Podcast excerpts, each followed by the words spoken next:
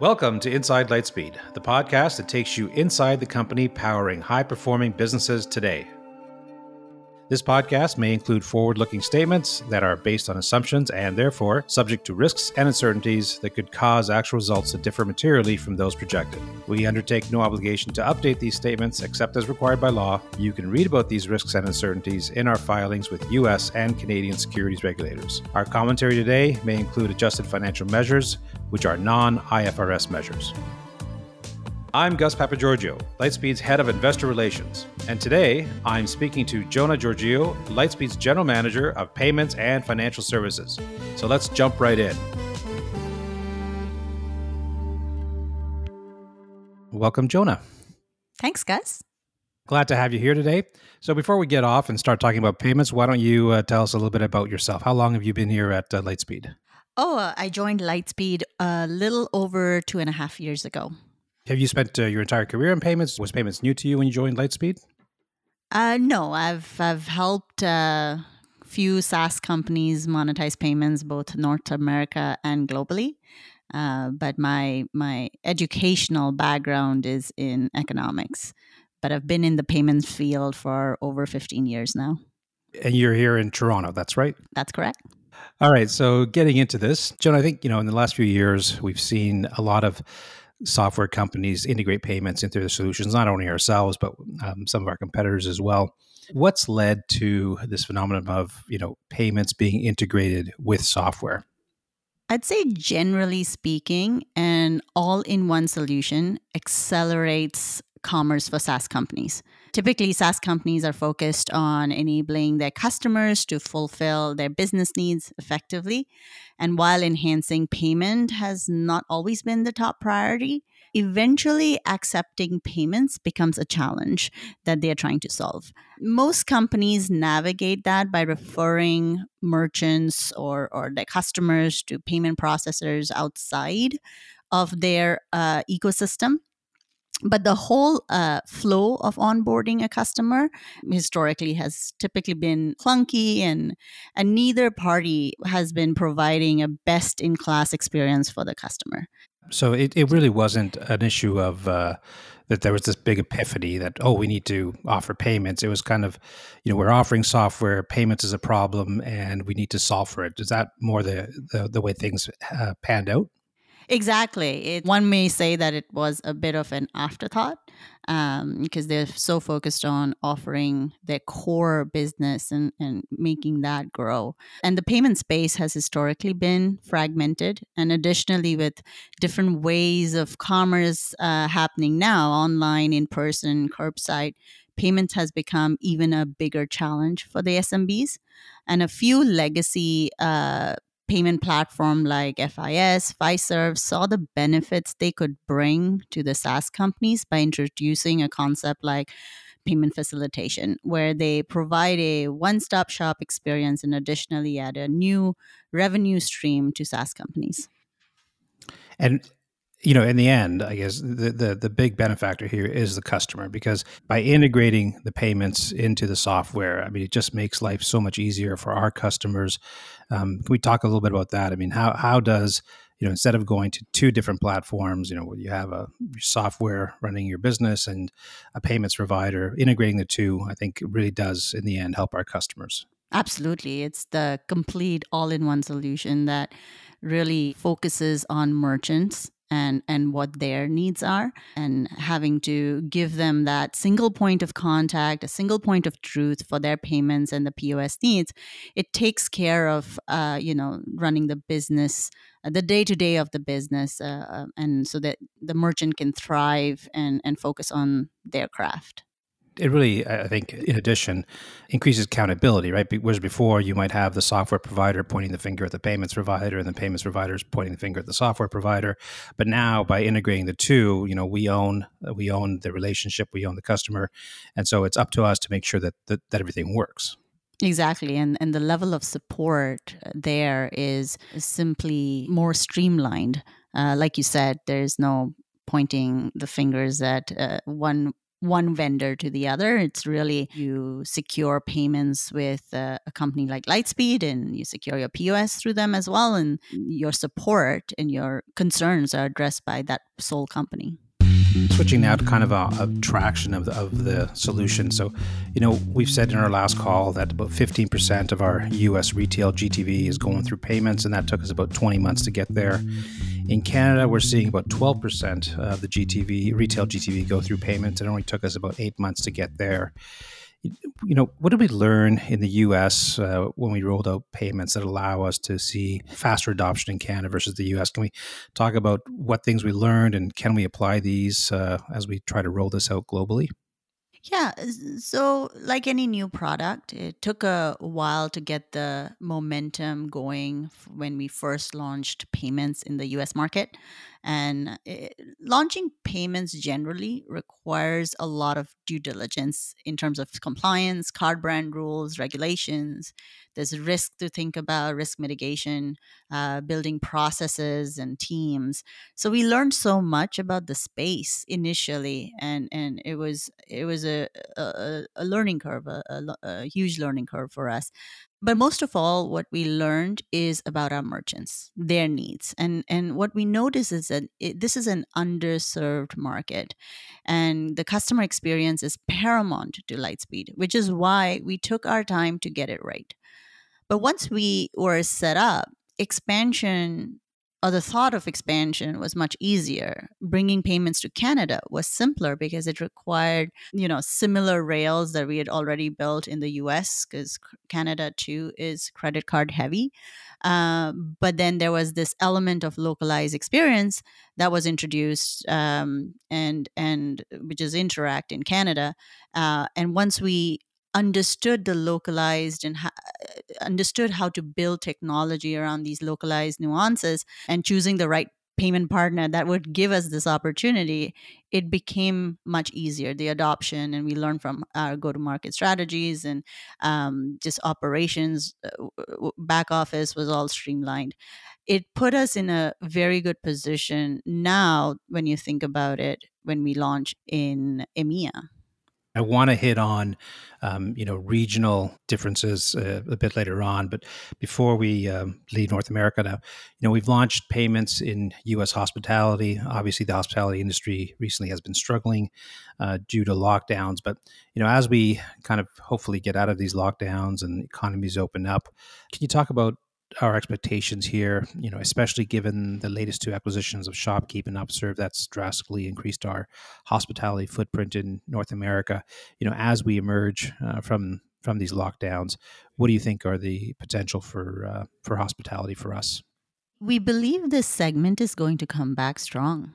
Uh, I, I think we are all tired of being home and not socializing. And uh, with a large portion of our population getting vaccinated soon, there will be a need for the hospitality industry to be ready and, and to serve a, a vast population that has been deprived of basic human behavior, which is socializing and, and enjoying a meal for Upserve, this could be huge. They have such a such a bespoke product uh, to begin with, and now with the acquisition, we are in a in a better position to launch in more markets. Shopkeep, on the other hand, uh, has the vast majority of its customers based in retail, and retail fared much better during this period. So we've done a pretty good job here in North America. Um, we're rolling out hospitality in the U.S. and hopefully Canada is coming soon. But North America is a very important mark for us, and Canada is our home base. We're seeing great growth in places like Australia, which is uh, further along their COVID recovery. And so we have kind of global ambitions for our payments, and uh, we we launched payments in the UK about a couple weeks ago. But what what's next for Lightspeed? Where can we expect our platform to uh, to roll out next? Lightspeed is a global company. It has been for quite some time, and supporting our customers, not just in North America, but globally, is something that we take very seriously. Uh, we've learned that providing an all in one solution makes our core SaaS product stickier. The long term value increases tremendously when a merchant attaches payments to their POS. Uh, we are aiming to provide this you know unified support across the globe, starting with EMEA. And we just launched Lightspeed Payments in the UK last month we can see the opportunity here is massive. Um, and, and building a, a, a, commerce platform that offers a, a compelling payment product and incorporates positive customer experiences is huge. It's, it's paramount to, to Lightspeed. Yeah. And, you know, here's a, the, the one thing I think that people don't realize is, is just how regional payments uh, is, right? You touched on it earlier about uh, Interac in Canada. Um, you know, and obviously there are some commonalities uh, globally as, as the big three card players are, are, pretty much present everywhere. But there's still quite a few differences, right? Like, I mean, in Germany, um, I think the bulk of online transactions are are not through credit cards; it's through the local debit system, and I, I think the Netherlands is a lot the same. Um, can you talk about some of these regional challenges uh, that we have to address as as we you know plan to roll this out globally? Maybe give some examples. Like if you compare Germany to the U.S., what are the kind of the bigger uh, differences between those two uh, countries? You're absolutely right. Uh, the way we pay emerges from a culture, habits, innovation, technology that is available to us. And, and the unique mix of payment methods arises from local circumstances like you know government regulations economic and political conditions infrastructure culture all play a role in what gets offered uh, locally in a region um, different payment method preferences are as diverse as as people who use them. So you know in germany uh, for example adopting digital wallet technologies for ecom uh, is is getting more and more popular. And uh, even with that it's still a cash based society at the point of sale. Um, this has, of course, changed recently, um, but from a non cash perspective, Germany is heavy on debit cards and very low on credit cards. Very, very different from what you see in the US, where credit cards are widely used and cash not so much. And comparing these two countries in the ecom space, again, US very card uh, credit card heavy, whereas Germany people pay direct debit on ecom transactions. So uh, you'll see these um, local nuances and, and the methods of payment changing as you go go across the globe. Um, and, and, and even in EMEA, every region has its own uh, localized debit and credit and, and, and paying methods. And of course, it takes time and uh, and a lot of programmers to integrate that into our payments offering. Oh yes, absolutely. I mean, it's a, a, a very the, the experience follows a completely different flow from a product standpoint, and and also the connectors could be different, meaning, uh, you know, which terminal is used and which processor is used behind it uh, could be nuanced based on region as well. And I guess the other issue as well is that, um, you know, traditionally North America has been very retail oriented for us, um, for uh, shopkeep and upserve uh, and Europe has been very hospitality oriented. You know, can we talk a uh, talk a little bit about that as as we roll out um, our kind of global ambitions for payments? Our global footprint is is very much hospitality oriented. How is that going to influence the rollout of payments? The payment experience for retail and hospitality are pretty different the flows are more complex with hospitality. Uh, as an example, the ability to split the bill several ways by customer, it could be by order, and, and these are complex flows. Then purchasing a bike, as an example, from a retail store. Additionally, our merchants, consumers are different uh, using various di- services, and there are local nuances to consider. Uh, we have different squads within payments, um, within the payments team, that look at the consumer experience and they specialize in each vertical. So we have a squad for retail, for hospitality, for golf. Um, but at its core, it's still the concept of processing payments. And so companies like Lightspeed look to partner with a global provider that is able to support our business and product needs. Uh, we chose to go with Adyen internationally, given their global footprint in the card present space. And once the localization and fiscalization and r- regulatory frameworks are resolved for each region, we then we then want to ignite payments uh, in each region of these geographies for both retail and hospitality. You touched on a, another important theme here. We did choose Adyen in Europe. In Stripe, our partner is North America. What are the kind of the benefits for us to kind of maintain you know, multiple partners versus consolidating down to one partner? Well, we are a global company and we serve multiple verticals and there are complexities with that. And no single provider has to this point offered us a solution that meet all of our needs.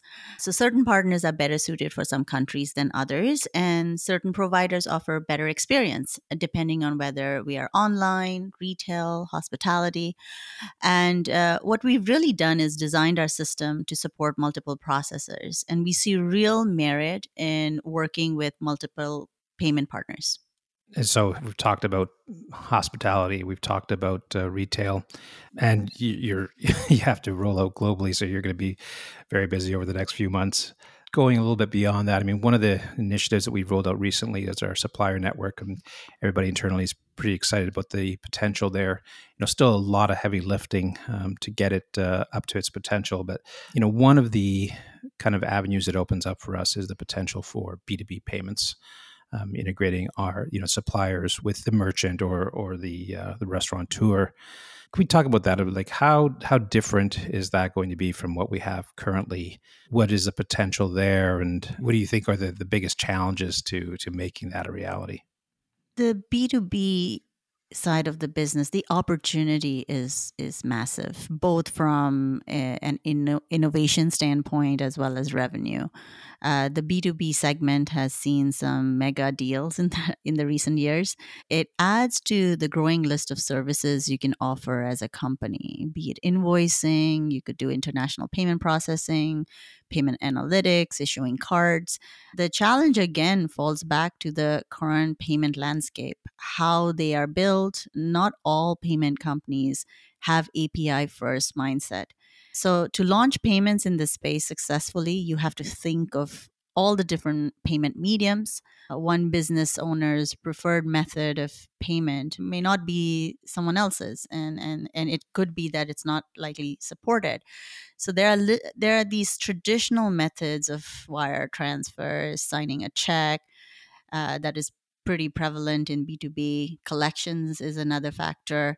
Uh, but moving to a new and modern solution like ours would mitigate potential risks. So, and lastly, B2B payments is complicated. Uh, coordinating that many payment methods in a in a t- is a time consuming and resource intensive avenue and we have to be very strategic on how we bring this to market there's a definitely a potential for additional revenue source here. So at the same time, it provides the consumer the benefits from faster payment, better customer experience, reclaimed time, improved operational efficiency, and a whole lot more.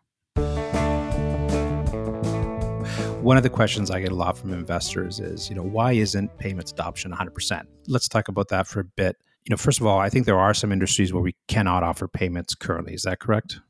That's right the space is heavily regulated. We are not able to sell to a whole list of prohibited merchants, like I mentioned, CBD, you know, pharmaceuticals and nutraceuticals being one of those. And while this certainly isn't majority of our business, these are industries that we currently support in our core business for retail. Uh, this prevents us from getting that 100% adoption you spoke about earlier. Plus, with payments comes risk, right? So we have to be uh, mindful about who we are boarding. We have to make sure we know the merchants, uh, know their customers, know their business requirements. So if a merchant is not able to meet certain risk criterias, we do not board them on payments. Do you think eventually we'll we'll try to find uh, partners that will help us onboard these merchants, or are we just going to kind of say, okay, well, we can't access these merchants and we'll just let it go? And that'll be ideal that we support these verticals as well.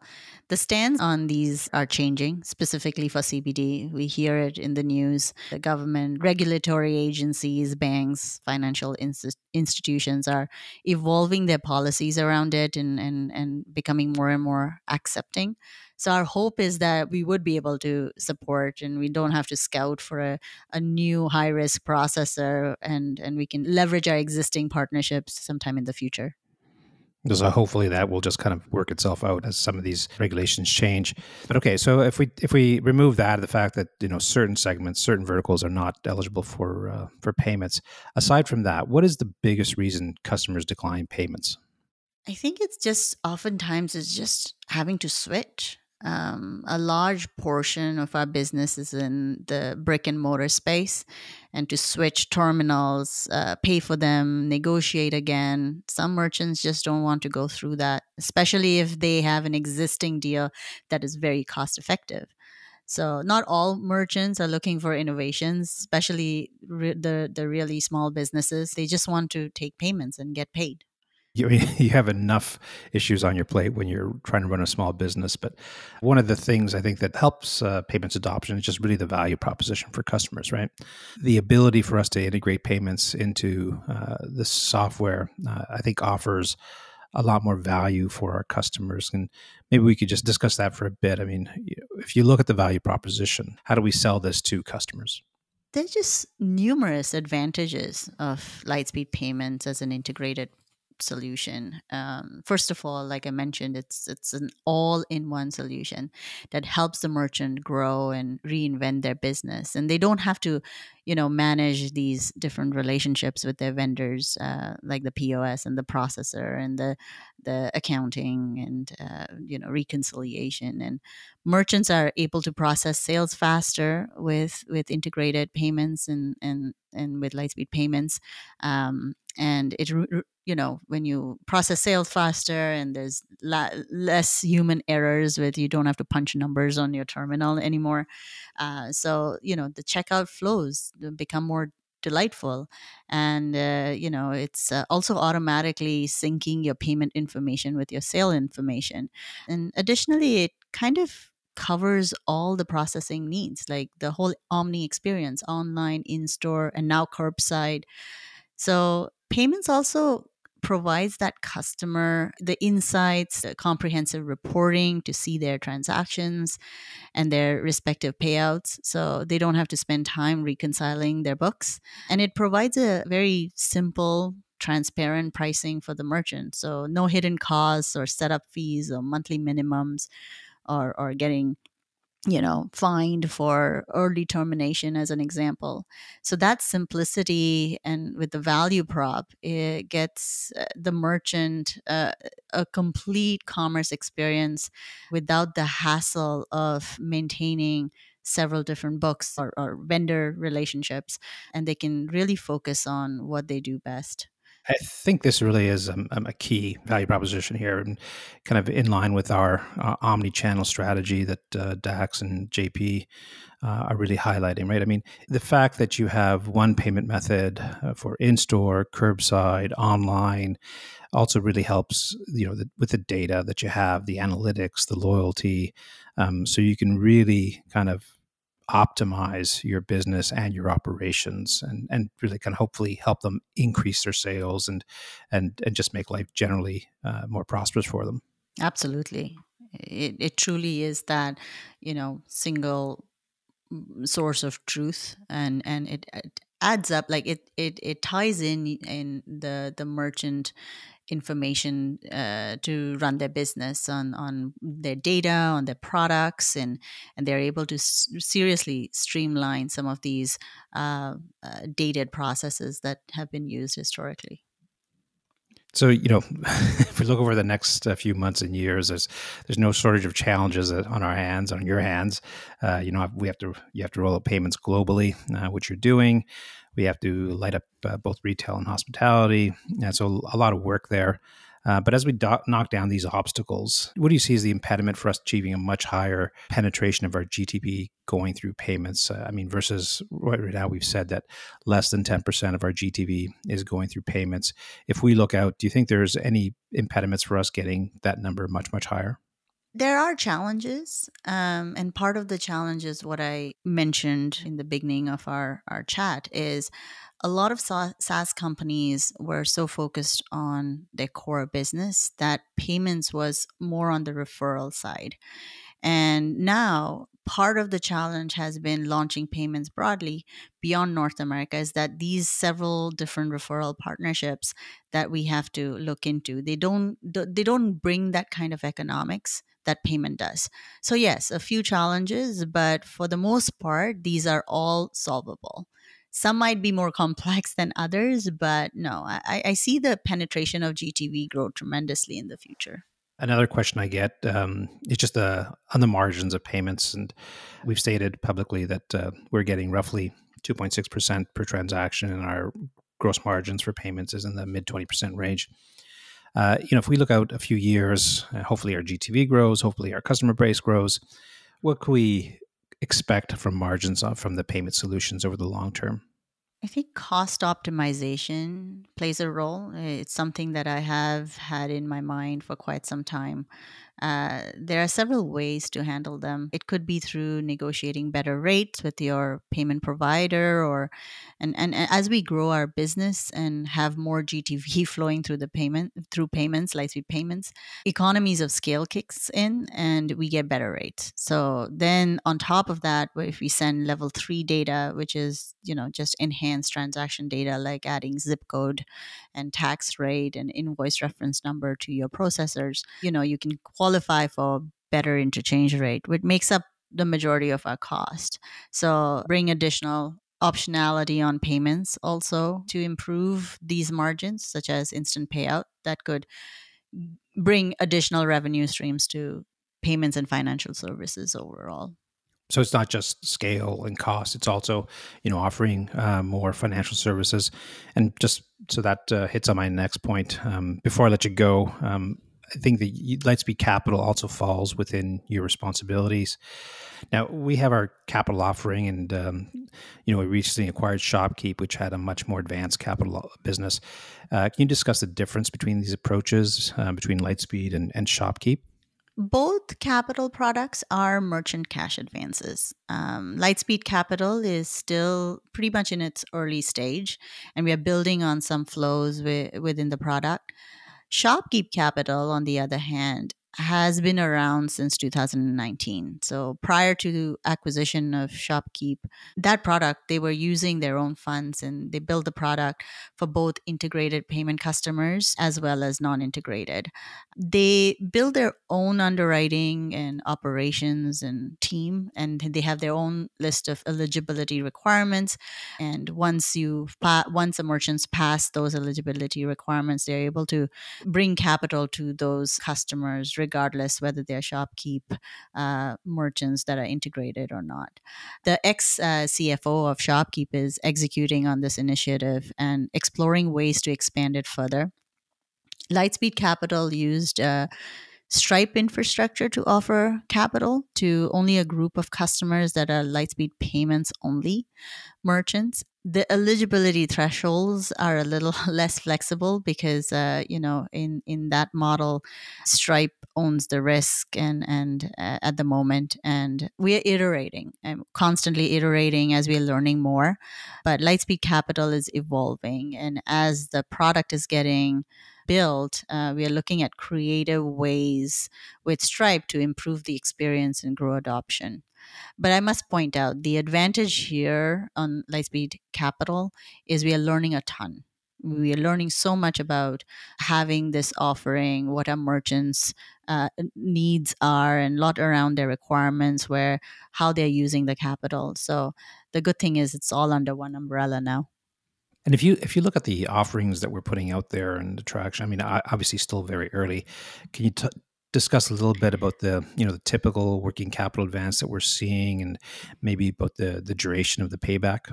We are still early in the process, so we are seeing how it evolves. Um, our max maximum advance is uh, 100,000 USD, but our average is much lower than that. Generally, an advance is set to be repaid through daily reimbursements over six to nine months.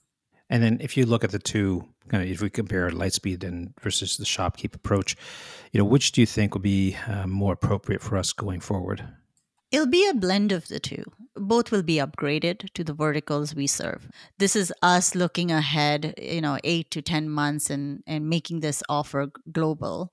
Uh, while Lightspeed Capital will operate around the boundaries of Lightspeed Payments, Shopkeep, on the other hand, uh, given they are a, a, bit more advanced or quite a bit more advanced in their product and uh, will be extended to merchants currently not on payments, but are still looking to get that that you know aid to run their business the aim here is to be there for our merchants when they need us specifically during times like these right so where they're looking for support, thinking of ways on how to bring their business back and, and thrive again in the economy as things open up. We want to be there for our merchants and, and help them uh, with capital uh, where possible. And we're looking to be their partner during this phase and looking to support them uh, as much as possible. And so, as you said, I mean, currently uh, capital uh, for us is only available in the U.S., but uh, our intentions are eventually to to roll this out globally. Correct? We're looking into it. Obviously, there will be local regulations to follow, just like we had to do for payments. But we we are working through those details at the moment. Okay, one last uh, topic before I let you go here. So we've launched payments, um, and it's doing quite well. Um, more recently, we launched capital, and you know we think that business has promise as well. What do you think um, we can offer in addition to these financial services for our customers? You know, if we look out a few years, what is the potential for uh, Lightspeed's financial services to expand? Um, I get not just geographically, but in terms of the the solutions that we offer. Quite honestly, we have a whole flywheel of financial products that would be a, a natural extension of payments. Uh, to build, we have the foundation done uh, which is payments and and and and we are getting better and better at that. And and then the idea is to help our merchants make move and manage their money. So the obvious one here is instant deposit paying the merchant uh, their sale volume instantly on their debit cards. And and that's something that would be the next stop for us well, it seems that there's no shortage of uh, things on your to-do list over the next uh, few years, so that uh, that's great. Jona, I want to thank you uh, for joining us today, and we look forward to maybe speaking to you again in the future. Thank you, Gus. It was a pleasure. I'm always happy talking about payments. Thanks. great. Thanks, everyone.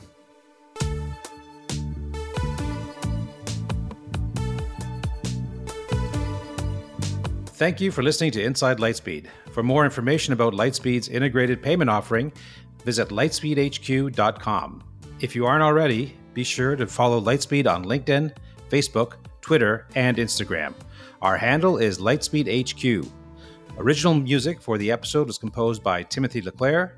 The episode was edited by Jonathan Beaton and produced by Lightspeed. See you next time.